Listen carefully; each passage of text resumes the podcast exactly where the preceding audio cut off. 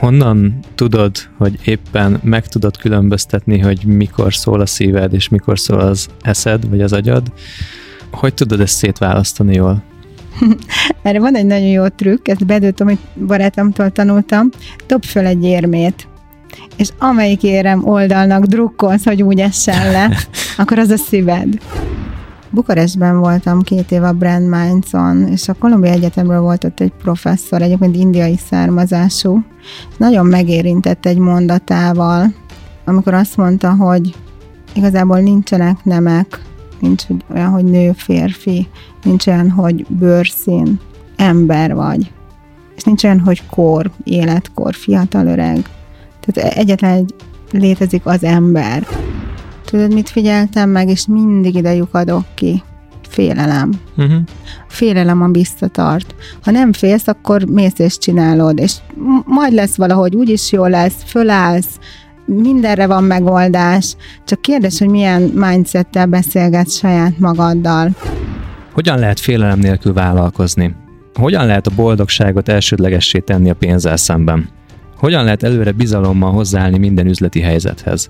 Mindezeket 25 év távlatából vizsgáltuk Forrai Nikivel, akivel egy fantasztikus rálátást kaphattunk arra, hogy milyen nőként egy hatalmas vállalkozást építeni, és emellett figyelni arra, hogy a boldogság a cégkultúra része legyen. Egy igazán inspiráló, felemelő adással várunk titeket, ami mindenkit el fog gondolkodtatni arról, hogy megváltoztassa a hozzáállását a vállalkozó életéhez. Ez itt a Business Boys Podcast, és kezdünk!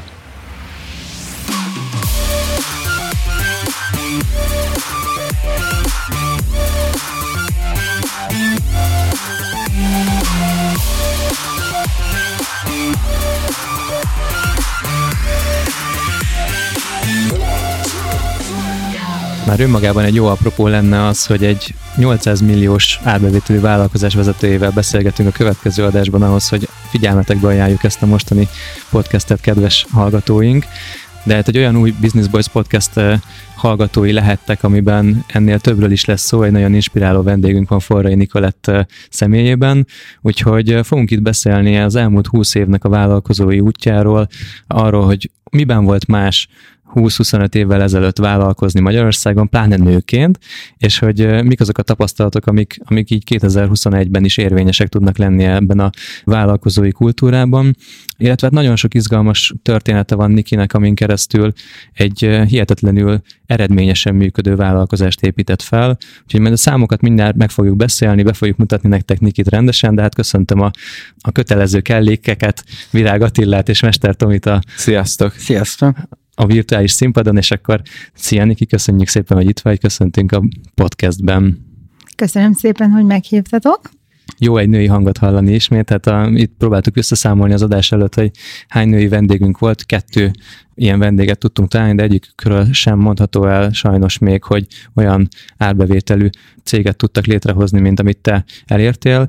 Ezt mondjuk ki az adatokat, hogy ugye a Ballon World hungary beszélgetünk, az ünnepek áruháza.hu ennek a B2C változata, és, és ez a cégetek, ez 800 milliós árbevételt csinált 2019-ben, és ugyan, ha jól hallottam, volt egy kis visszaesés 2020-ban így a korona mellett, de hogy azért ez elképesztő, gratulálunk hozzá. Köszönöm szépen. Meg szokták kérdezni, hogy ezt hogy csináljuk. Mindig az a válaszom, hogy kurva sokat kell belőle eladni. Egyébként tényleg, mert kísértékű termékekről van szó, tehát tényleg nagyon sokat kell belőle eladni. Hát láttunk ilyen adatot, hogy 4 millió lufit kell értékesíteni, így, vagy? Így van, egy év alatt 4 millió lufit adunk el, és ez mellett még ugye partikellékeket, jelmezeket, dekorációs termékeket. Azt néztem, hogy valami 8000 terméketek van, vagy valami ilyesmi terméket árultok? 8000, 8000 cikk számunk van, és pont most néztük meg, hogy ez a 8000 cikk szám, ez 400 ezer termékben, mint, mint leltár. Ja, méretkülönbségek, szín, színkülönbségek, ugye? Tehát, hogy szín és méretben eltérnek. Így van, színben, méretben. Hát ez elképesztő, hogy bele sem gondolni, hogy egy partikellék cégben mi az, a, vagy mi az, mi az a 8000 darab, vagy 400 ezer darab, ami egy ebben a világban így meg tud fordulni. Mik azok a termékek nagyjából, vagy mik a top termékek nálatok? Mi lefedjük az egész évet, az összes ünnepét, a Valentin naptól a farsangon át, a ballagás, a Mikulás, a karácsony, a szilveszter, esküvők, lánybúcsúk és a születésnapok kerekévszámmal, első születésnap, akkor- baba születés. Tehát akkor most már tudjuk, hogy kit kell hibáztatni a nyáron vonuló lány vagy legénybúcsuk kellékei miatt, akik eh, hát eh, hatalmas lufikkal és eh, ilyen melkason átvethető szalagokkal Így van, azok rendelkeznek. a nő, nőbandák így felszerelkezve valószínűsíthetően. A, igen, nagyon széles a lánybúcsús választékunk. Oké, okay, beszélünk majd mindenképpen a számokról, maradjatok a kedves hallgatók velünk, mert az adás végén csinálunk egy játékot, elmondjuk nektek, hogy hogyan tudtok nyerni egy remek könyvet, viszont nagyon érdekel minket így mindhármunkat a- az, hogy hogy nézett ki 20 évvel vagy 25 évvel ezelőtt a vállalkozói világ Magyarországon, amikor te belevágtál végül is ebbe, hogy ugye mi mind a hárman a Ati és Tomi így az elmúlt néhány évnek a vállalkozói kultúrájában nőttünk bele, az internet, az okostelefon az elkerülhetetlen része annak, hogy mi tudjunk vállalkozni, kereskedni, ugye a Tomi teljesen eh, nemzetközileg csinálja a bizniszeit, tehát eh, konkrétan csődbe menne, ha nem lenne internet.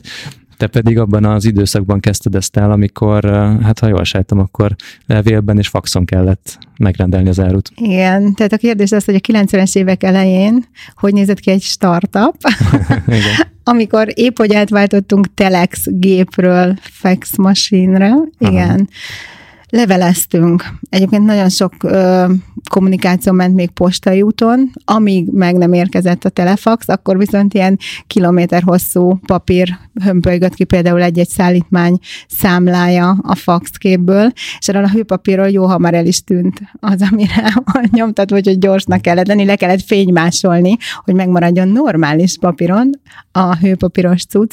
Irdatlan lassú volt.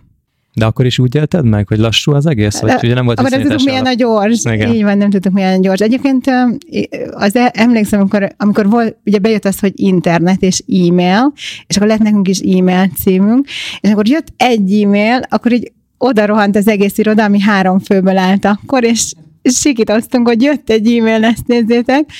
Aztán utána lassan hozzászoktunk Igen, ahhoz, hogy e-mailt kapunk, és ilyen kommunikációs csatorna is létezik. Hogy én azt hittem, hogy a gyerekek e-mail címmel születnek, de akkor ezek szerint nem.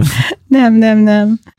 meg okostelefonnal járnak most már hat évesen első osztályba a gyerekek, tehát hogy egész más, egész más Igen, világ. emlékszem, hogy az első évben, még nem is volt, 94-ben vettem az első mobiltelefonomat. És valószínűleg te És akkor elég early megelő- bird voltál. Én, én abszolút, tehát így megjelent a Pannon GSM Magyarországon, és így rohantam a nyugati térre a boltjukba, hogy ide nekem, egy- ugyanis nem volt vezetékes telefonunk. Tudod, azt régen azok kapták, aki orvos, ügyvéd és ilyen mindenféle fontos ember. Tehát nem, nem, nem volt telefon se. De akkor nem nagyon tudtál fe, senkit se felhívni azzal a, azzal a telefonnal, hiába volt neked. Igen, hogy nem sok akiknek már volt ez a veszteles hívni. 60-as ilyen, ilyen táskával közlekedtek, voltak még olyan mobiltelefonok, és azokat már föl tudtam hívni, azokat a 30-asokat. És mi volt itt 25 évvel ezelőtt, amikor te így belecsöppentél a vállalkozásba? Mi volt az első ötlet, vagy mi volt az első projekt, amiben, amiben te elindult egyáltalán, hogy jött az, hogy vállalkozni szeretnél? Ugye én külkert végeztem, és német-magyar vegyes vállalatoknál dolgoztam, tehát volt nekem is három munkahelyem, ahol importtal foglalkoztunk, olyan érdekes termékek importjával, mint például búvárszivattyú, vagy hőtágulási tartály. Tehát ilyen, ilyen nagyon műszaki vonal volt és cucc.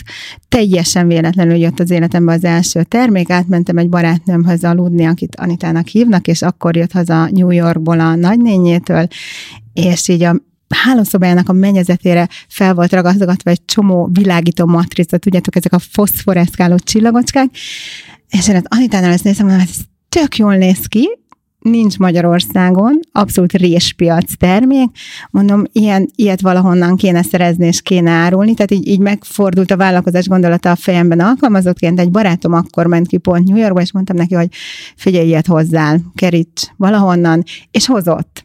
Két félét is, és az egyik az egy barcelonai, egy spanyol cégnek volt a terméke, fogtam magam, írtam a spanyoloknak, hogy hát én ezt szeretném. Ők megmondták, hogy jó, ez mindez levélben történt, tehát azért úgy várni kellett, amíg megjött a katalógus, meg a válasz, és, és az volt az első termék, alapítottam gyorsan egy BT-t, egy betéti társaságot, és ugye a 8 órás búvárszivattyús munkahelyem mellett, akkor én elkezdtem árulni a kis csillagocskákat, tudod, számlatöm még papíron, és hát benzinkútról benzinkútra, mert pont volt egy barátom, aki a háromszög szendvicseket szállította benzinkútról benzinkútra, és beültem mellé, és 6750 forintos kis számlácskáimat írtam, mert annyiba került egy 25-ös display ezekből a világított csillagocskákból. És ehhez szerintem akkor tegyük hozzá, hogy, hogy most ugye egy olyan kultúra van, meg olyan világ van, ahol a YouTube-ról, meg mindenhonnan podcastekből az árat, hogy legyél vállalkozó, próbáld ki magad, bátran, kockázatvállalás, stb. De ez akkoriban szerintem nem volt jellemző, hogy minden sarokból, a tévéből, mindenhonnan az áradjon, hogy, hogy lehet vállalkozni, szabad vállalkozni, hogy hogy kell BT-t nyitni, hogy egyáltalán számlát kell adni. Hú, egyáltalán nem volt divat, sőt ugye 89 vasfüggöny, akkor mentünk át, akkor liberalizálták az importot. Emlékszem, hogy az én munkahelyem im, első munkahelyeim olyan cégek voltak. Korábban külkereskedni csak állami cégek külkereskedtek, és ilyen 90-es évek elején estek szét ezek a nagy állami cégek, és apró KFT-k, akik már szabadon importálhattak termékeket. Tehát ez, ez nagyon-nagyon a kezdet volt. Én, én, én nem is tudom, hogy hogy csöppentem bele. Tehát valószínűleg már beleszerettem, és én valamiben beleszeretek, akkor azt, azt, azt végigcsinálom. Pont, pont az érdekes benne, hogy egyetlen eszedbe jutott, hogy nem, nem álltál ott meg, hogy szeretnél te is otthonra egy világító matricát a falra, hanem hogy ezt árulni kéne. Árulni. Ezen sokat gondolkodtam, hogy vajon miért. Lehet, hogy a kereskedő vér, ami egyébként ugye a családunkban benne volt, csak azt, amikor volt egy olyan, hogy háború, és akkor a háború után ugye mindenből államosított motyó lett, akkor nagypapám még élelmiszerkereskedők voltak, volt egy ilyen kis sarki fűszeres boltjuk, akkor egy másik nagypapa, az, az Németországban kefegyáros volt. Tehát itt, itt van a múltban meg a vérbe kereskedő, meg gyártói vér. Lehet, hogy az jött ki rajtam, nem tudom. Csak de várt a lehetőségre, hogy kibukkanjon. Mikor lehet szabadon kereskedni itt, amit így Adi elkezdte pedzegetni ezt a, ezt a témát, egyáltalán cégalapítás, könyvelés, jogszabályoknak az ismerete, vám, jó mondjuk az neked a munkahelyedből jött önmagába ezeknek a, ezeknek a tudása, de Honnan? Elmondom, hogy honnan. Figyelj, akkor tudod, mi volt? Na, internet nem volt, mobiltelefon Igen. nem volt. Voltak olyan dolgok, mint Express magazin, ahol voltak apró hirdetések, vagy volt olyan, hogy Pestiest, amiben voltak apró hirdetések, és az én apró hirdetési újságokban egyszer csak kiszúrtam egy olyat, hogy Budapesti Vállalkozás Fejlesztési Központ tart egy nem tudom én hány hetes vállalkozói tanfolyamot. Mondom, alleluja, rohantam, és a Blanúza tér közelébe volt, és megcsináltam a tanfolyamokat, egyébként tök jó, Gödöllői Egyetemről voltak oktatók, meg minden, szerintem ez volt az első ilyen vállalkozói tanfolyam Budapesten, Magyarországon így a, a nyitás vasfüggöny lehullása után, megvan azóta a könyv, és egy, egy szuperul összeszedett akkori viszonyoknak megfelelő anyagot ö, adtak le, és pályázni is lehetett, az volt a legjobb, ugyanis egy ilyen mikrohitelből vettem meg életem első autóját, ami egy Volkswagen kis kombi volt, nyilván használt, de tudtam már onnantól kezdve árut szállítani, nem kellett beülni a barátom autójába. Úgyhogy igen, egy apró hirdetés. Ez most is jellemző rád, amúgy, hogy, hogy azonnal lecsapsz ezekre a lehetőségekre, amik, amik, amiket mások még nem nagyon próbálnak ki, vagy nincs a mainstreamben, de te érzed benne a lehetőséget? Igen, én mindig azokat a dolgokat kerestem, ami, ami más, vagy ha termékről beszélünk, ott is mindig a piacirés terméket, például a második termékünk, az egy tojásfólia volt, egy húsvéti tojásfólia, ki voltam az őszi BMW-n, ugye én németes voltam, angolul csak később tanultam meg, egy német cég standján hostess tolmács. Ebédszünetbe elengedtek, elkezdtem nézelődni a többi standon, és láttam egy icipici standot, egy srác állt rajta egy rezsóval, a rezsó az egy ilyen vízforraló, és azt csinálta, hogy tojásokra ráhúzott egy ilyen kis átlátszó mintás fóliát, és belemerítette forró vízbe, majd három másodperc múlva kiemelte, és készen volt a díszített húsvéti tojás, Flintstone mintákkal, Disney figurákkal, virágmotivumokkal. Hogy ez nagyon jó. egy amerikai cég volt egyébként bratislavai pozsonyi székhelyjel. Én már a BMW után mentem is hozzájuk, hogy ezt hozzuk, és a világító matricák kapcsán nagyon jó barátságban voltam a Brandonnak a, a kereskedelmi igazgatójával, egy fiatal srác volt, és akkor neki mondtam, figyelj, ezt, ezt csináljuk, ebből rohadt sokat el lehet adni. És rohadt sokat eladtunk belőle, mert a Gidónak remek kapcsolatai voltak, Tesco, akkor a Meccspa, a Metro, Spár, tehát hiperek vitték, úgyhogy ilyen tonna szám hoztuk be, de Mindezt úgy csináltuk, hogy egy fillérünk nem volt. Kimentünk Pozsonyba, és mondtuk az amerikai palinak, hogy hát itt vagyunk, nagyon lelkesek vagyunk, jók a kapcsolataink, de pénzünk az egy száse, és hogy hát a Tesco meg ezek ugye 77 napra fizetnek. És Michael így nézett rá, mondta, hogy jó. Tehát gyakorlatilag egy gentleman agreement kézbecsapás keretén belül elindult a húsvéti tojásfolia szállítás Magyarországra, három évig csináltuk. Hát a barátom az egy lakást vett belőle, én, én pedig pont a Michael irodájába találkoztam a Lufikkal, mert hogy ugye a Pali amerikai volt, a mi legnagyobb légőmárkánk az is amerikai, és egy, az egyik ilyen alkalommal, amikor a tojásfóliákért mentem ki Pozsonyba, ennek az amerikai fickónak ültem az irodájába, és vártam, hogy elvámolják a cuccot, ugyanis srácok, akkor még nem volt Európai Unió, tehát nem csak úgy hoztuk, vittük itt, nem tudom én, 20 országból oda-vissza a motyot, akkor kőkeményen importálni kellett vámolni, és olyan vámok voltak, meg vámpotlékok, hogy hát én 40% körül is volt, hogy fizettem egy-egy szállítmány után. Kemény. Az Kemény, kemény, igen. ke- kemény volt, egész más világ volt, tehát annyira szabadabb most minden, és annyira kötött volt akkor, no de Michael irodájába ülve, előttem egy magazin, elkezdem lapozgatni, tényleg csodálatosabbnál, csodálatosabbnál, színesebbnél színesebb lufikkal, léggöm kompozíciókkal, dekorációkkal, és mondom a Michaelnek, ez meg mi? És akkor mondja nekem, hogy hát ez egy amerikai termék, most kezd el forgalmazni Pozsonyba, meg Csehszlovákiában, elmondom, hogy akkor még nem volt olyan, hogy Azt nem mondta, hogy hogy- akkor még nem volt Luffy. Vagy nem, volt? a Szlovákia nem volt. Ja, jó, mert Nagyon őskormi. Tehát, hogy nem mondja, hogy akkor Szlovákia. nem, nem vagy, vagy talán akkor már épp, hogy, tehát mondja, hogy akkor ő Csehszlovákiába, vagy Cseh és Szlovákiába kezdi forgalmazni ezt a uh, Luffy márkát. Ez nekem nagyon tetszik. Mondta, hogy igen. Mondtam, hogy igen. Fölemelte a telefont, ami tudod, ez a tárcsázós, nagy boomsli vajszínű izé volt, mert akkor még nyomogom sem volt. Föltárcsázta Londont, és mondta az angoloknak, hogy hát van itt valaki Magyarországról, akinek ez a Luffy nagyon tetszik, és így jött bele az életembe ez a márka. De amúgy a mai napig ilyen nyitott szemmel járó vagyok, és imádunk innoválni, imádjuk az újításokat, tehát nálunk folyamatos fejlesztések vannak a cégnél, szerintem ez lehet a sikerünk egyik alapja. A, bocsi, nem akarok Mhm. előre rohanni, de hogy erről rögtön eszembe jutott, hogy szerinted régen volt több lehetőség, ilyen, amikre így le lehet csapni, vagy ma van, vagy nincs különbség egyáltalán. Tehát, mi, mert így, ahogy mondod, nekem most tök más világban mozgok, meg nevelkedtem, de hogy valahogy az azért csábító is ezekben a 90-es évekbeli sztorikban, hogy akkor ugye, mivel nem volt internet, ezért az olyan embereknek, akik le tudnak csapni az ilyen lehetőségekre, mint te, sokkal kisebb volt a verseny, tehát a versenytársaik nem volt kvázi más, aki azt mondta, hogy jó, akkor találtam a neten Lufit, akkor én is behozom. Hajlok arra, hogy igennel válaszoljak erre a kérdésre, és tudod miért? Emlékszem, hogy mindez ilyen 93-94 környéken történt velem, és amit éreztem, hogy 89-ben volt az, hogy vége a kommunizmusnak kvázi. Ez négy évre rá nekem volt egy olyan érzésem, hogy én már mindenről vagy, le vagyok maradva. Mert a négy évben már ez a kvázi ez a szabadrablás keretében az egész piacon. és az ott ugye még, még 20 eltelt, Uh-huh. És most már tényleg minden elérhető. Ja, ja, ja.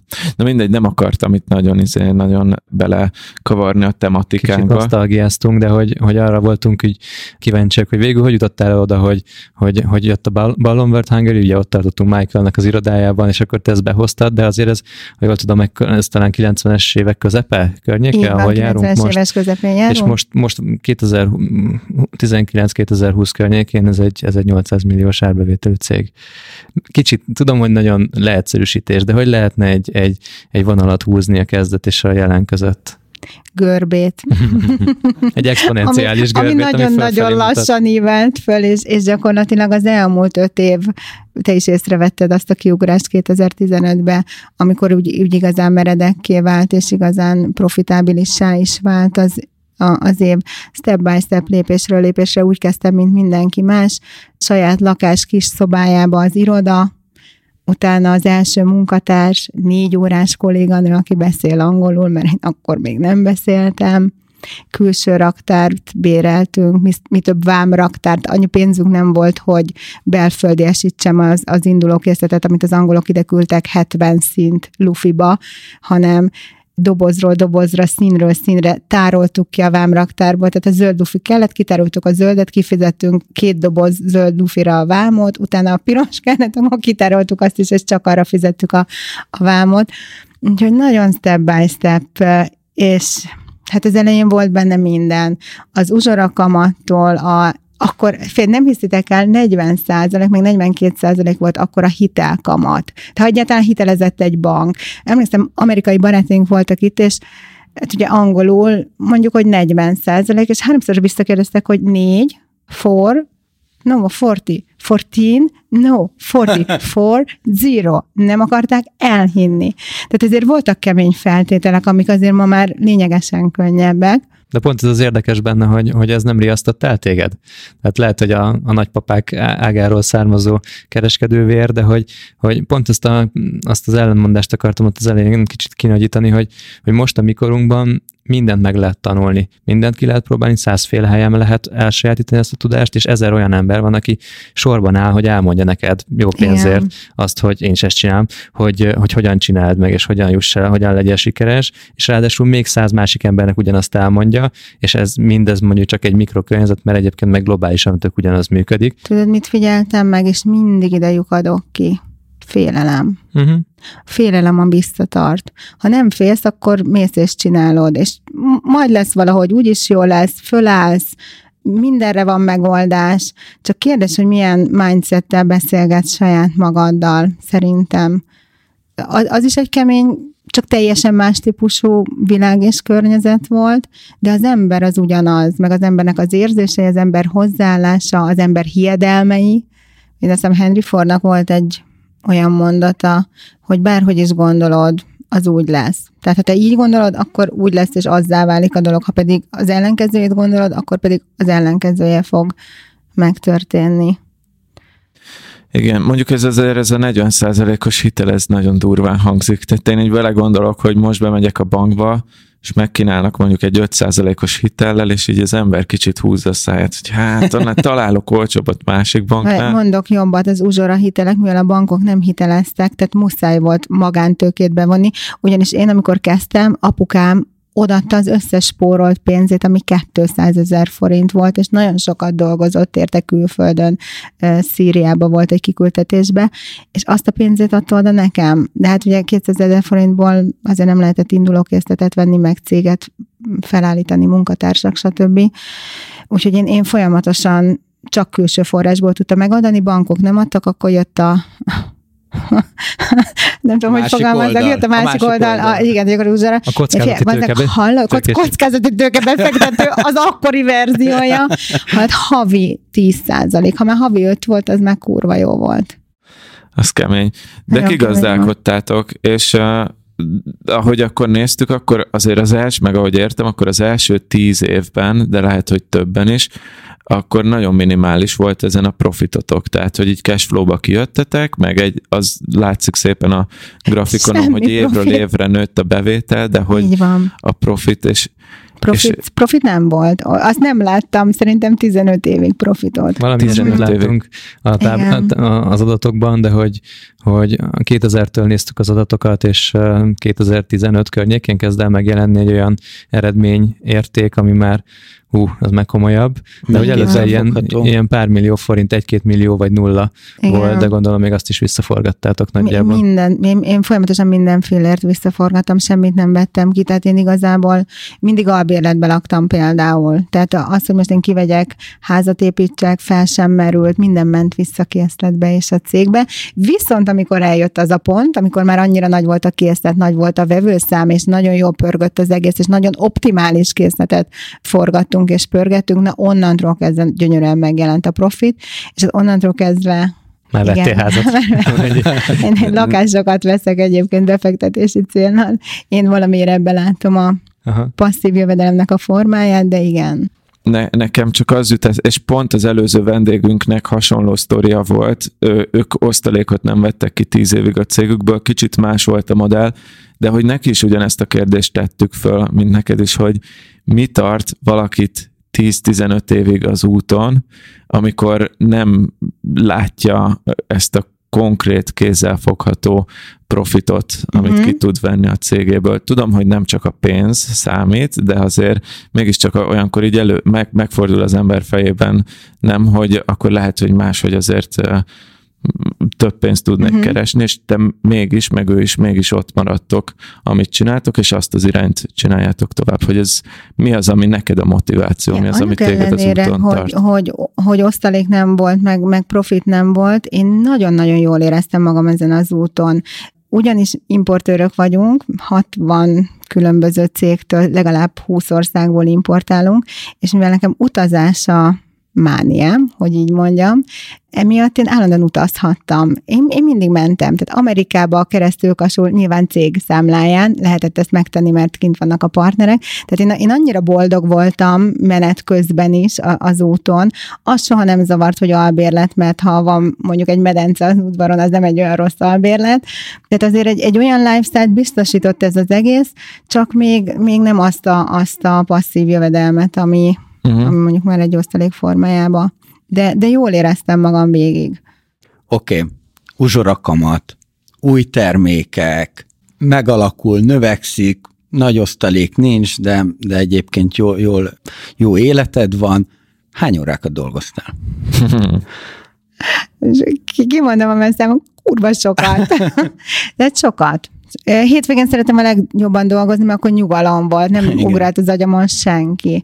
Tehát szerintem ilyen, ilyen 14-eket tudja, hogy toltam bele minimum. Én, én úgy csináltam ilyen LKG-szerűen, hogy mindig megtoltam, tehát akkor ben voltam, késő estig ben voltam hétvégeken, és nem viszont leléptem három hétre mondjuk Chicago Miami-val uh-huh. összekötve, mert chicago volt a játékkiállítás, Miami-ba meg muszáj volt lemenni, hogy tél volt, melegbe is legyünk, vagy vagy meg, ugye megint megtoltam, akkor, akkor mondjuk kimentünk Olaszországba, ott azt is összekötöttem valamivel. Tehát, hogy én, én egy ilyen LKG típusa vagyok, hogy nagyon megtudom, aztán kipihenem, utána nagyon megtudom, és kipihenem. Mai napig így van.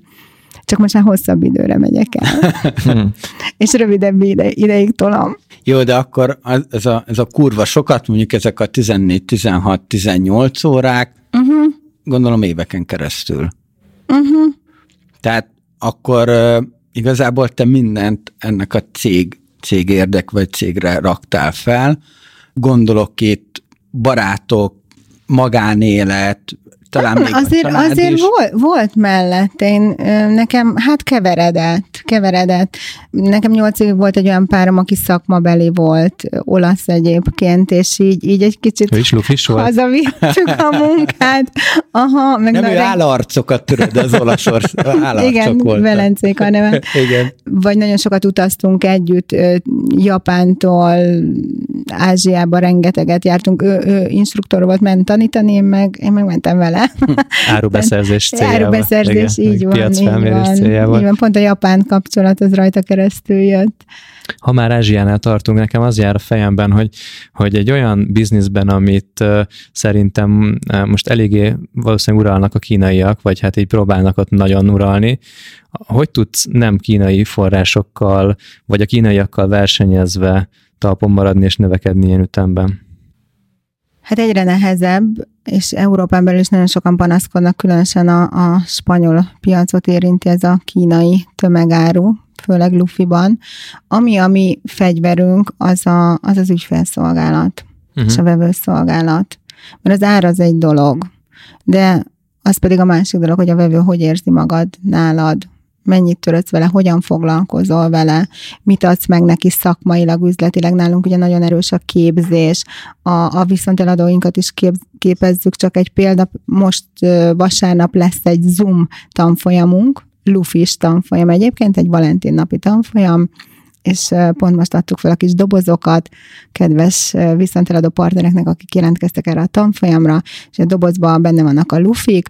Arra is odafigyelünk, hogy azt a lufit, amit fel kell fújni, és le kell hegeszteni, neki azzal se legyen gondja, már felfújva, lehegesztve ment el nekik a dobozba, plusz egy monser és bombon is belekerült, amit már esznek és boldogan posztolják a Facebook zárt csoportba, mert meglepetésként csokit küldtünk nekik.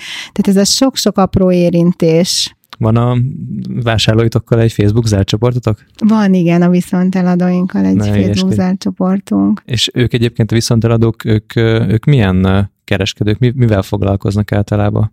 Ez egy nagyon érdekes a mi iparágunkban, partiboltok. Tehát mondjuk Debrecenben, Mik- ö, Miskolcon, Szegeden partibolt, lufibolt, de nagyon sok irányból jöttek hozzánk, ugyanis 20 évet, tehát amikor 20 éven kimondtam azt, hogy parti kellék, akkor így mindenki nézett.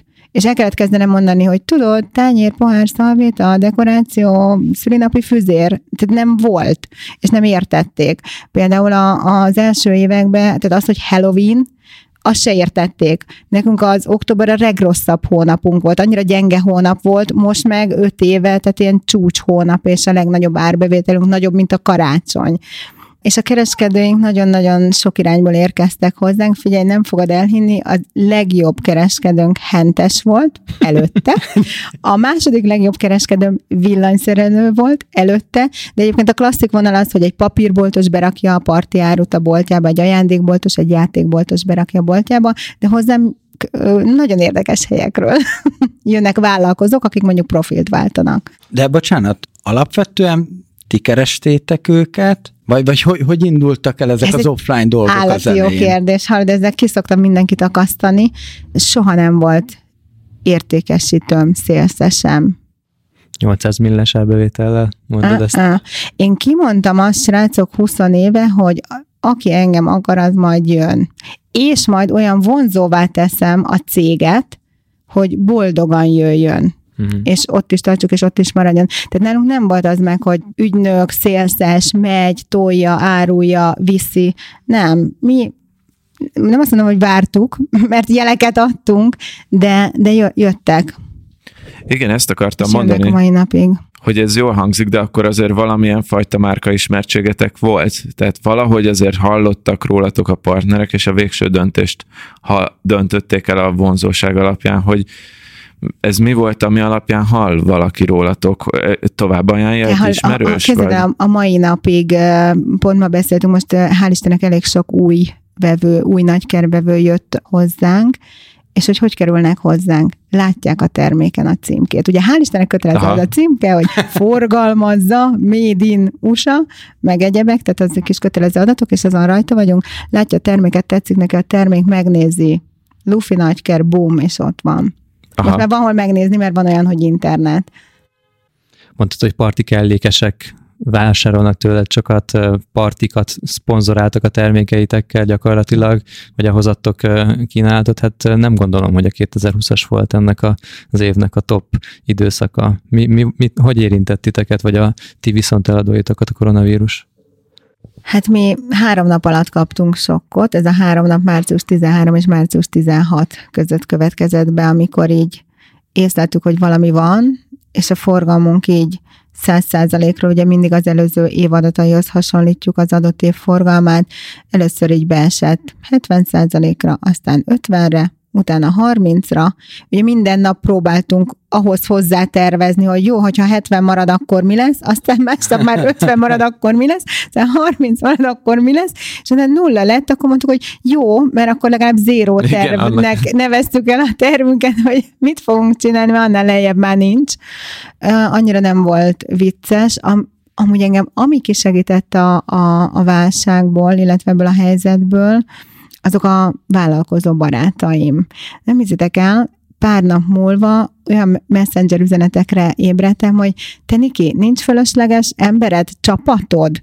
Másik webáruházba, akik viszont úgy fölpörögtek, mert ugye mindenki online kezdett el vásárolni, mondom, nekem, mondom, csak az van, hány embert kérsz, és akkor zúgy hat ember átment mondjuk egy, egy ö, webáruházhoz, ami ilyen gyerektermékekkel foglalkozik, akkor két nap múlva megint messenger üzenetre kelek reggel, te, nincs csapatod, mert egy kertészeti árudába a barátoméknál egyszerűen nem bírják a tempót. Mondom, csak szabad emberem van, és akkor hat ember ment a kertészeti árudába, tehát nekem ez könnyített nagyon nagyot a, ugye a bér és a járulékok a legnagyobb költségünk, nekünk vállalkozóknak, hogy így, így ki tudtam leasingelni az embereimet, és három hónapig máshol dolgoztak, és gyakorlatilag az a túlélésünkben nagyon sokat segített. És akkor így tudtad egyben tartani igazából a saját kis csapatodat.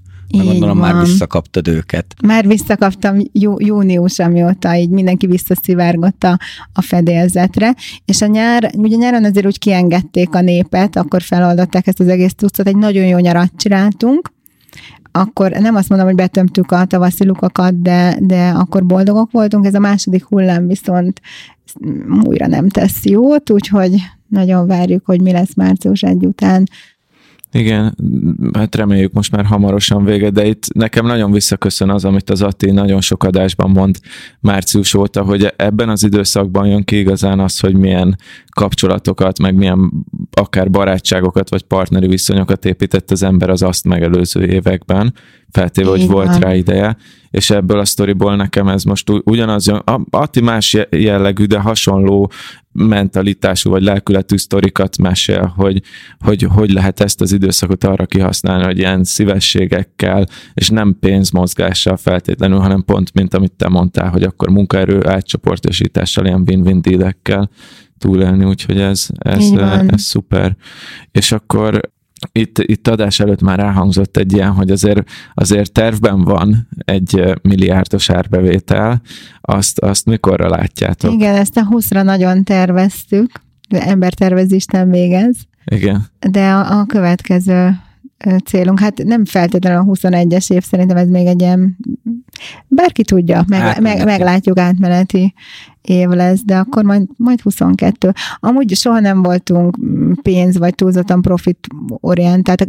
Inkább azt mondom, hogy, hogy termelékenység és produktivitás orientáltak vagyunk, tehát imádjuk a, a termelés tevékenységi mutatónkat egyre följebb tornászni. A, a másik meg, hogy, hogy maximálisan emberorientáltak vagyunk, tehát nálunk, nálunk abszolút első az ember. Munkatárs is, vevő is, tehát minden emberi kapcsolat elsőbséget élvez. Én mindig azt mondtam elejétől fogva, hogy a, a pénz az csak melléktermék. Az úgyis csőstől jön, ha valamit nagyon jól csinálsz, és tényleg szíved, lelked belerakod. Itt azért nagyon sok minden elhangzott, amiből, és most ez egy érzékeny téma lesz, főleg így 2020-ban, de hogy amiből nekem azért jön ez a női energia, ami sok gondolkodás beli dologban megnyilvánul. Maga az, ahogy beszélsz a dolgokról is, hogy biztos, hogy sok férfi vállalkozó ismerősöd van. Én azért azt gondolom, hogy itt nincsenek pontos számaim, de a vállalkozói piacon is szerintem túlnyomó többségben férfiak vannak, hogy látsz olyan előnyöket csak ebből a különbségből, hogy te nő vagy, és nőként vagy cégvezető, amit mondjuk, tehát ahol máshol nem látsz. Van ebből különbség, vagy ez teljesen nem számít szerinted? Mondom, ami elsőre eszembe jutott, és ez a bizalomnak a kérdésköre, illetve a sebezhetőségnek a kérdésköre. Én mindig úgy működtem, mert nem tudok másképp működni, hogy odadom a bizalmat előre. Aztán max, ha valaki eljátsza, akkor már nem leszek annyira nyitott az ő irányába, de mindig mindenkiben bízok. És ez, ez nekem nagyon bejött, mert többször csalódtam, de ha mondjuk tíz esetből egyszer megégeted magad, fájni fog, csalót, de ott van mellett ez a kilenc másik csodálatos eset, ami, ami meg fantasztikusan akár előre viszi a céget, akár boldog lehet tőle az egész cég. Tehát akkor nem arra az egyre fókuszálnak, az benne van a pakliba. Tehát ez a bizalomnak az odaadása, a másik pedig, hogy a sebezhetőség vállalása. Nagyon sokan nem merjük és volt egy pont, ahol én felvállaltam mindent. Ugye nőként a férfi a vállalkozói világban, amikor elmész egy konferenciára, egyetlen nő vagy a színpadon, csak pasik. Elhívnak egy mastermind csoportba, aztán még egybe, meg még egybe, és örülsz, ha esetlegesen valamiékbe lesz még egy nő, de zömmel férfiak között ülsz. Már egyébként megszoktam, hogy, uh-huh. hogy nagyon sok barátom van így az üzleti világban, és, és férfiak, mert, mert általában ők vállalkoznak, tehát még a sebezhetőség felvállalását is én azért mondanám előnynek egy cégépítésbe, mert például a munkatársaid, a csapatod látja azt, hogy te egy ugyanolyan érző emberi lény vagy, mint ők. Nem játszod meg magad, nem játszod a keményet, a kemény főnöket, ez nőként szerintem még hülyében néz ki, mint egy pasi esetében, hanem mersz önmagad lenni, ugye nőként mersz lágy lenni, nagyon-nagyon meghálálják azt, hogyha ha te törődő vagy, hogyha gondoskodó vagy. És én mindig azt mondom, hogy nekünk vezetőknek az a feladata, hogy a csapatunkról gondoskodjunk, a csapatunkkal törődjünk, mert ők lesznek azok, akik majd ezt megteszik a vevőinkkel. És ez, ez nagyon-nagyon jó hatása van a profitra. Oké, Ez egy szép mondat zárás volt. Visszatértünk a pénzhez. Visszatértünk a pénzhez, azért az is fontos. Igen, tehát, hogy a, én úgy gondolom, hogy önmagában ez az egymilliárdos árbevétel, és ez már nagyon, nagyon közel álltok. Találkoztál-e olyan, olyan esetleg írítséggel, vagy, vagy volt-e olyan konfliktusod ebből, mert ez biztos, hogy vannak, mindig, mindig vannak irigyek. De férfiként én úgy gondolom, hogy az a baj, nem tudom úgy megfogalmazni, hogy ne hangozzon ez degradálónak, pedig nem, nem annak, annak szánom, de hogy, hogy azért ez egy iszonyat munkabírást igényel, amit általában a férfiak nem feltételeznek a nőkről, ugye tárgyalások, ugye te is említetted, hogy férfiakkal vagy körbevéve ezt nőként kezelned kell, tehát hogy, hogy ez egy olyan cél, ami, ami mindenki számára egy, egy nagyon nehéz utat jelent, egy, és egy nagyon hosszú utat, Igen, ez nem fél- baj, ha nehéz vagy hosszú, csak, csak élvezzük közben. Igen, igen, igen, de hogy biztos nagyon sok férfi ír így is erre, hogy te ilyet tapasztaltál, hogy azért, azért ez nem egy fákjás menet. Figyelj, egy, egy miatt nem tudom ezt, mert, illetve két dolog miatt nem tudom, mert egyrészt mindig a jót nézem az emberekbe. Itt pont Tomival beszéltünk a Poliannás könyvről, meg arról, hogy én, én egyszer fiatalkoromban eldöntöttem, hogy én, én nem keresem az emberekben rosszat, nem bírálom, nem kritizálom, sokkal jobb nekem úgy élni, hogy ezt, ezt nem teszem, és, és hogy most már játékot is csinálok abból, hogy direkt a jót lássam meg benne, meg amit értékelni lehet benne. Tehát ez, ez az egyik, hogy, hogy nem is észlelem, ha igen, mert lehet, hogy igen. A, a másik pedig az, hogy akikkel én körülveszem magam, ugye Wolf Gábor szokta mondani, hogy téged körülvevő öt ember átlaga vagy, és én arra nagyon figyelek, hogy, hogy kikkel barátkozok. És az a környezet, amiben én mozgok, ott, ott abszolút egymás emelése, egymás elismerése, egymásnak való segítés, egymással való megosztás, egymás bátorítása, tehát ez a módi. Tehát nem tudom, hogy, hogy milyen lenne az, ha. Uh-huh. Hála a jó Istennek. De ez tuda, valahol egy tudatos választás, hogy, hogy kikkel veszed magad körül, milyen helyekre mész el, például ide. Ez, ez, ez bóknak vesszük. Ez az Kicsit, volt. kicsit szerintem így a, az általános női vállalkozói rétegről is beszéljünk, hogy nekünk ugye van a mi saját tapasztalatunk, aminek egy tök jó leképezése, hogy a BB-be valahogy kettő hölgyet tudtunk eddig meghívni vendégnek, de hogy te mit látsz arról, hogy, hogy milyen arányban tudnak sikeressé válni nők vállalkozóként? Ismersz olyan történeteket, amik a, akár a tiédhez hasonlóak, akár mértékében, akár, akár komplexitásában, vagy pedig inkább az a kép az igaz, amit én látok, hogy, hogy női vállalkozóként sokkal inkább mikrobizniszeknél állnak meg. Szerintem ez az az év, vagy ebben az évben tapasztalom azt, hogy, hogy valahogy a nők kezdenek kinyílni, megnyílni, bátrak lenni, vállalkozni. Egyáltalán elmerik képzelni azt, hogy, hogy nem a hagyományos szerepben akarják csak magukat megméretni, és egyre több jó példát látok. Most már például tudok magam helyet ajánlani valakit üzleti konferenciára előadónak, hogyha én éppen külföldön vagyok. Igen, most én, én, én az én környezetemben már vannak több száz milliós vállalkozó nők. Mhm. Abszolút. Mi Tudnék, változott? tudnék mondani, és majd ajánlok nektek Jó, egy jó. néhányat, jó? Mi vált, mondod, az elmúlt egy év az, az ott átfordult valami, hogy szerinted mi változott ebben az évben, vagy mi éred be ebben az évben? Milyen korábbi folyamat éred be? megjelentek a piacon, és most egész konkrétan Gábe áltára gondolok, aki női vállalkozókat kócsol és mentorál. És egyre többen kerülnek ki az ő szárnyai alól is. Tehát már nem csak a, a mentorok, kócsok, előadók között, illetve mentorok, kócsok, előadók már nem csak férfiak, egyre több a nő. És ezek a nők egyre több nőt bátorítanak. Tehát megjelentek a példák. Meg, megjelentek a jó példák, és Elkezdtek megjelentek a jó hinni? tanítók. Elkezdtek hinni? A nők és a nők magukban? elkezdnek, így van, és a nők elkezdenek hinni önmagukba. Mint ahogy te is hiszel, hogy, hogy meg tudod csinálni ezt az egymilliárdos árbevételt, ami már 800 plusz milliónál jártok, tehát hogy elmerted hinni, hogy te ezt meg tudod csinálni, és valószínűleg ezért sikerült.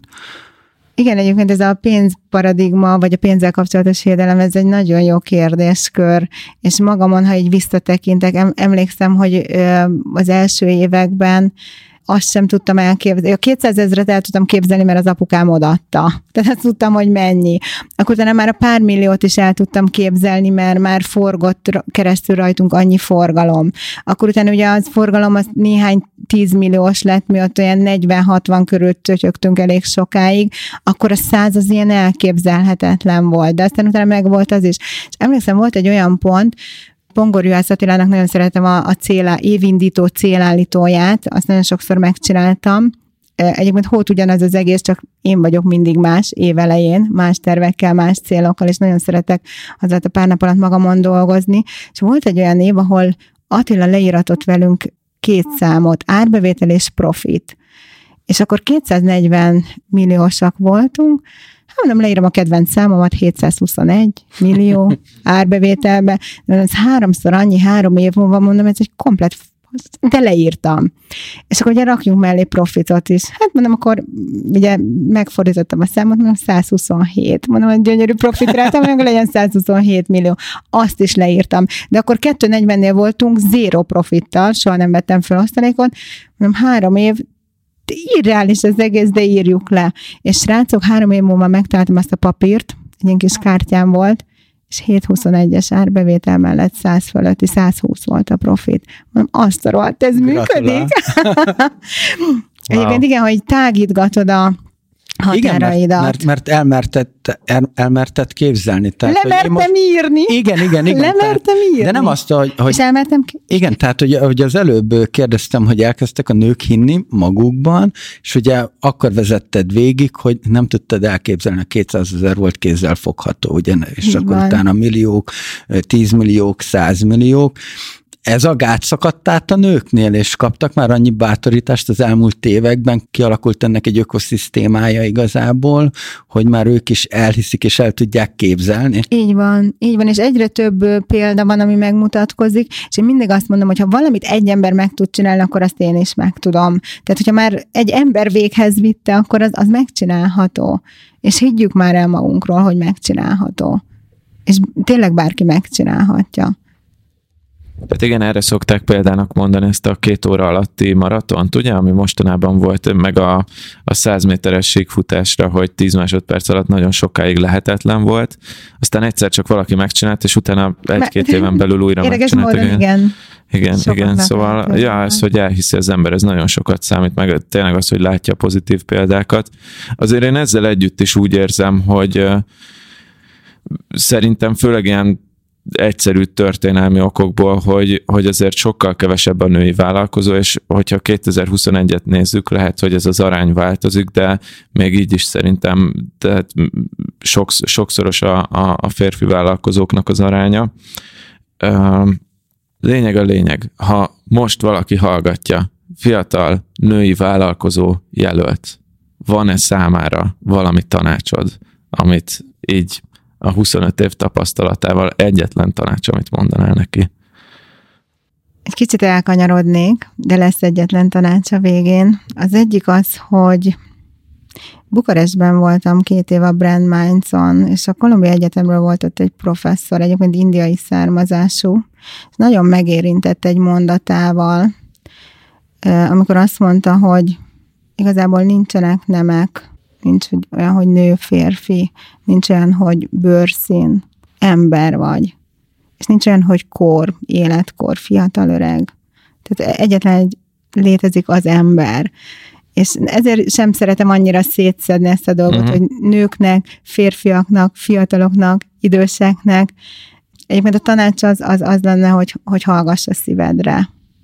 Én, amikor a szívemre hallgattam, akkor mindig jól döntöttem. Amikor belekevertem az eszemet, meg az egómat, akkor nem annyira jól sültek el a dolgok. Honnan tudod, hogy éppen meg tudod különböztetni, hogy mikor szól a szíved, és mikor szól az eszed, vagy az agyad? Hogy tudod ezt szétválasztani jól? Erre van egy nagyon jó trükk, ezt Bedőt, amit barátomtól tanultam. Dob föl egy érmét és amelyik érem oldalnak drukkolsz, hogy úgy essen le, akkor az a szíved. Velem ez meg történt. A pont a felmondásom előtt a Márton Gábor csinálta ezt meg velem, és feldobta, és kér, még miatt megnéztük volna, hogy mi az eredmény, hiszem, vagy, vagy lehet, hogy miután már megnéztük, már nem tudom pontosan, de kérdezte, hogy mit érzek. És hogy mondtam, hogy rettegtem attól, hogy arra az oldalra fordul, amelyikkel ott kell maradni a munkahelyemen. Ott a pont. És akkor azt, van. hát akkor az így elég tiszta volt. Persze utána be voltam szarva, mint az állat, de hogy, hogy, hogy, hogy, akkor így tudtam, hogy mi a, mit akarok valójában. Egyébként az soha nem baj, tehát nekem is volt tele a gatyám, gondolhatjátok hányszor az elmúlt húsz évben, csak félsz, de menjél. Tehát merj, merj. Az nem baj, közben félünk. Igen, azért kevés nőt ismerek, aki a bizniszét uzsorások támogatásával építette fel. Akkor nem volt más. nem volt más. Kemény volt kitermelni egyébként, és hát na- nagyon sokat elvitt, tehát ez egy esztelen kamat, tehát szinte semmiért dolgoztál, de valami mégsem semmiért, mert folyamatosan nőtt az árukészlet, ugye nekünk már bőven 100 millió fölött van most az árukészletünk, tehát megértem, másnapra szállítunk, azonnal raktáról szállítunk, tehát, hogyha az a cél úgy, úgy megvan, akkor, akkor csinálok. 100 milliós az árukészlet, ez, ezt emögött van bankhitel? Semmi hitelünk nincs. Na és képzeld el, 2015-ben jött az a pont, és szerintem minden egy döntés. Eldöntöttem azt, hogy én hitelmentes akarok lenni mínusz 45 millió volt a nyakamban, be volt 12 svájci frank, 25 Széchenyi kártya, nem tudom én, 8 forgóeszköz, tehát mindenféle hitel kombója, mínusz 45, és annyira utáltam, mert azért nem aludtam nyugodtan, hogy ez a teher úgy ott van.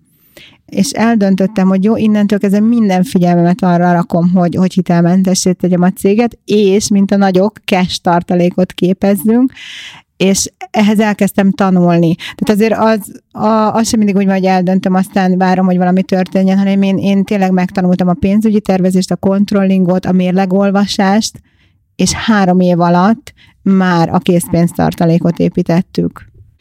És akkor abból készpénztartalékból van olyan tőke, ami fedezi 100 millió forintnyi árunak a... Én mint 180, de... Hoppá.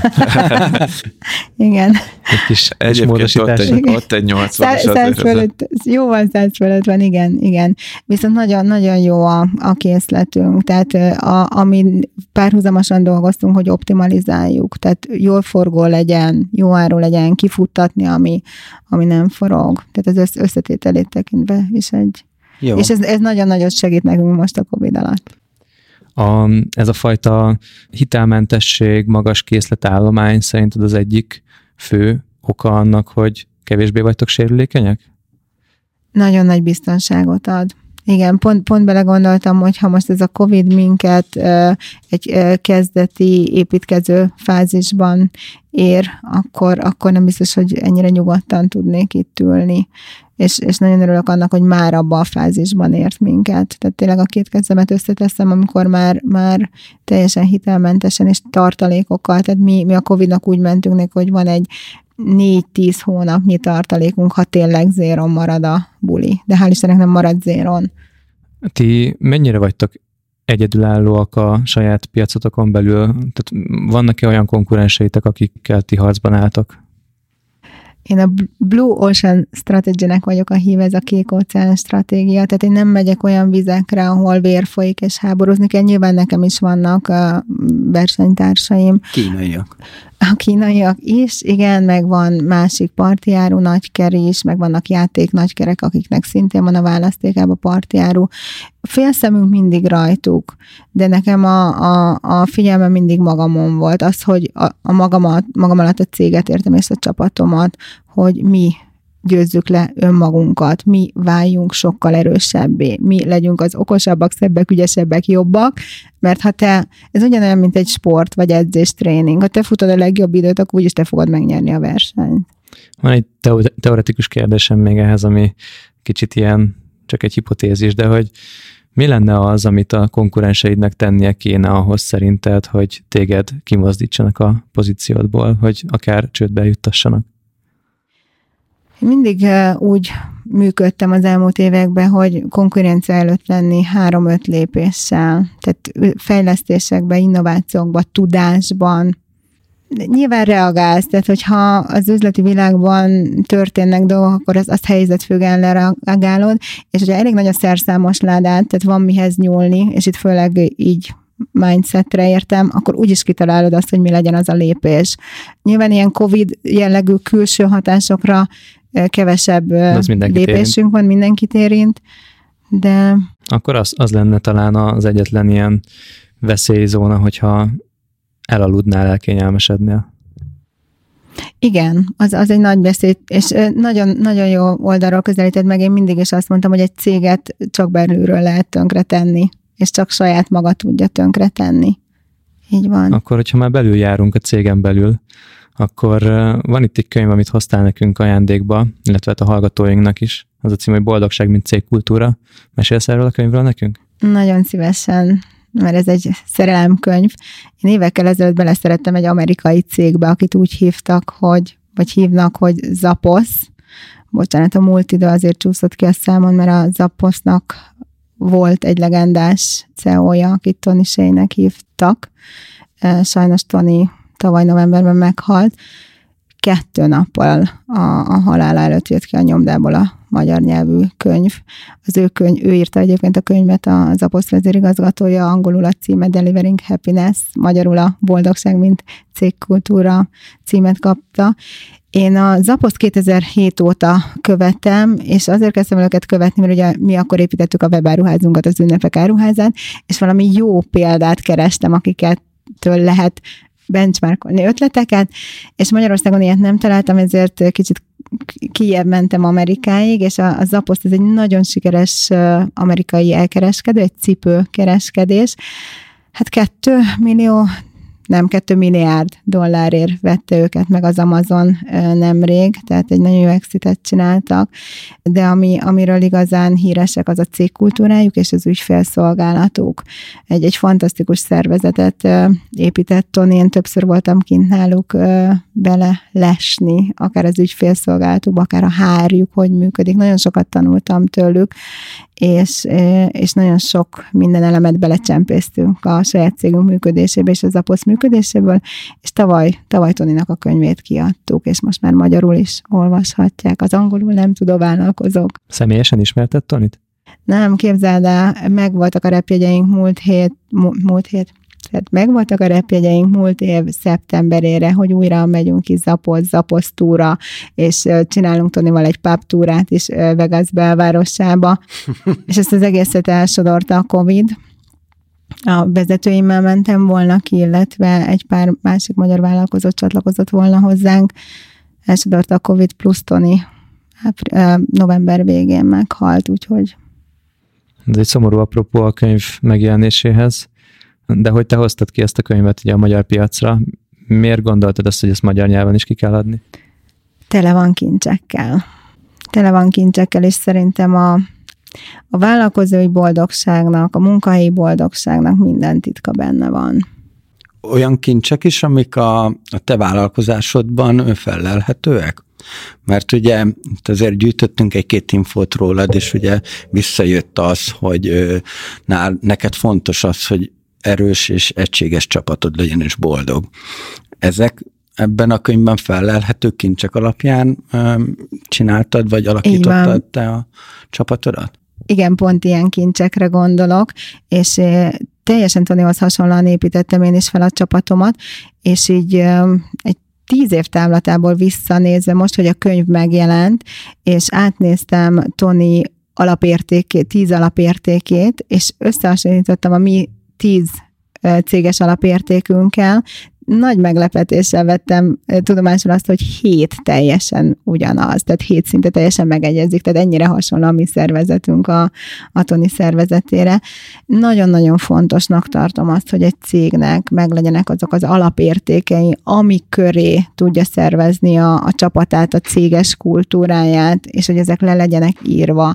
Ezt a csapattagok is ismerjék, mi több a saját csapatunkkal rakjuk ezt össze, hogyha ez még így nincsen meghatározva, mert például mi, amikor összeomlott minden alattunk márciusba, akkor az egyetlen dolog, amiben kapaszkodni tudtunk, az a, az a cégkultúránk, és ez a tíz, tíz alapértékpontunk volt, és ennek mentén mentünk tovább, és sikerült egyben tartani a csapatot, és Amúgy ez az Aposz, én, én olvastam róla már több könyvben is, több szempontból, és azért ebben is legendás, hogy boldogság, mint cégkultúra, de ehhez hasonlóan ilyen mindsetbeli kérdésekben egy csomó ilyen legendás dolog van az apposzról.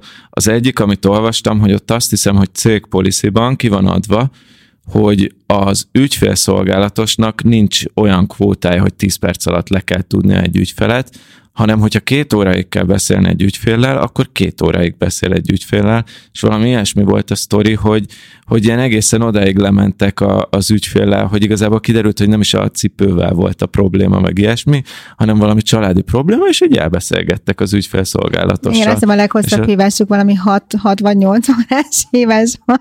Igen, és hogy ott valóban ők is arra mennek, hogy nyilván, tehát a, a, most ez a könyv arról szól, hogy a boldogság mint cégkultúra, de hogy ezt közvetítik a vevők felé is, tehát hogy ők boldog vevőket akarnak, és valahol itt visszafűznék arra, amit te mondtál, hogy nálatok is az van, amit itt több helyen így, így mondtál, hogy a boldogság az elsődleges, és a pénz az ennek a mellékterméke, ami egy kellemes melléktermék, de még kellemesebb a boldogság, hogy nem olvastam még ezt a könyvet, bár ez lesz a következő az olvasó listámon most, de hogy, hogy, hogy az apposzból ez sugárzik, hogy, hogy ezt csinálják.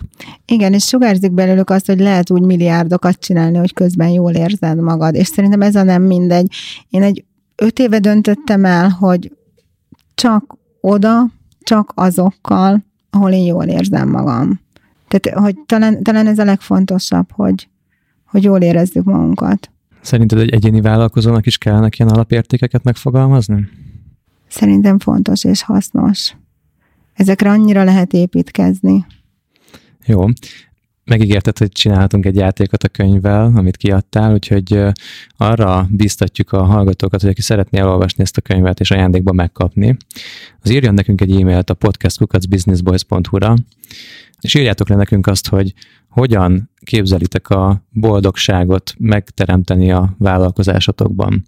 Hogyan tudjátok azt elérni, hogy a boldogság legyen az elsődleges, a, abban a vállalkozásban, amit csináltok, és hogy azért milyen lépéseket tesztek, vagy tettetek korábban, és a legjobb sztorikat Niki fogja értékelni, és öt, öt ilyen történetet fog kisorsolni, kiválasztani pontosabban, amelyik a leginspirálóbb szerinte, és a ajándékba adjuk, majd ezt a könyvet elküldjük neki. Úgyhogy játszatok velünk, és akkor a határidő arra, hogy ezt megtegyétek, az március 15-e, 2021. március 15-e, és akkor még egyszer az e-mail cím podcastkukacbusinessboys.hu, és Niki fog választani majd a legjobb pályaművek közül. És március 15-e 23 óra 59 perc. Tehát március 15-e egész nap meg lesz, hogyha valaki last minute ezen akar gondolkodni. Köszönjük szépen, Niki, hogy itt voltál velünk Szerintem nagyon-nagyon érdekes volt önmagában ez, a, ez az életút. Nekem, ami a legjobban megfogott, és bocsánat, hogy én erre így rápattantam, de az a, az a uzsorakamat, ez, ez, ez nekem egy nagyon emlékezetes dolog Attila maradt. elkezdett gondolkozni rajta, hogy hogy lehet betörni erre a piacra. hogy nőként, nőként uzsorakamattal bemerted vállalni ezt a vállalkozást, tehát hogy, hogy ez, ez dicséretre méltó. Szerintem a hallgatóinknak is nagyon hasznos volt, és várjuk a feedbackeket, és örülünk, hogy egy újabb női vendégünk volt. Úgyhogy, kedves hallgatók, köszönjük szépen, hogy, hogy hallgattatok minket a, a két állandó bútornak is köszönöm, Mester Tominak és Sándorfi Adriánnak. A Niki, neked még egyszer köszönjük, hogy, hogy itt voltál velünk, és a, a könyveket és a játékot is köszönjük szépen. Ennyi volt már a Business Boys adás. Kövessetek minket Instagramon, Facebookon, amennyiben szeretnétek egy kicsit csevegni velünk, vagy exkluzívabb tartalmakért, illetve hallgassatok minket a iTunes-on, Spotify. Spotify-on, Apple Podcast-en, ugyanaz, mint az iTunes. Google Podcast-en, illetve értékeljetek minket, mert már régen olvastunk be értékeléseket. Tényleg, kövi adásban értékeléseket fogunk beolvasni, de csak akkor, ha küldtök. Így van, köszönjük még egyszer, hogy velünk voltatok, sziasztok! Sziasztok! Sziasztok.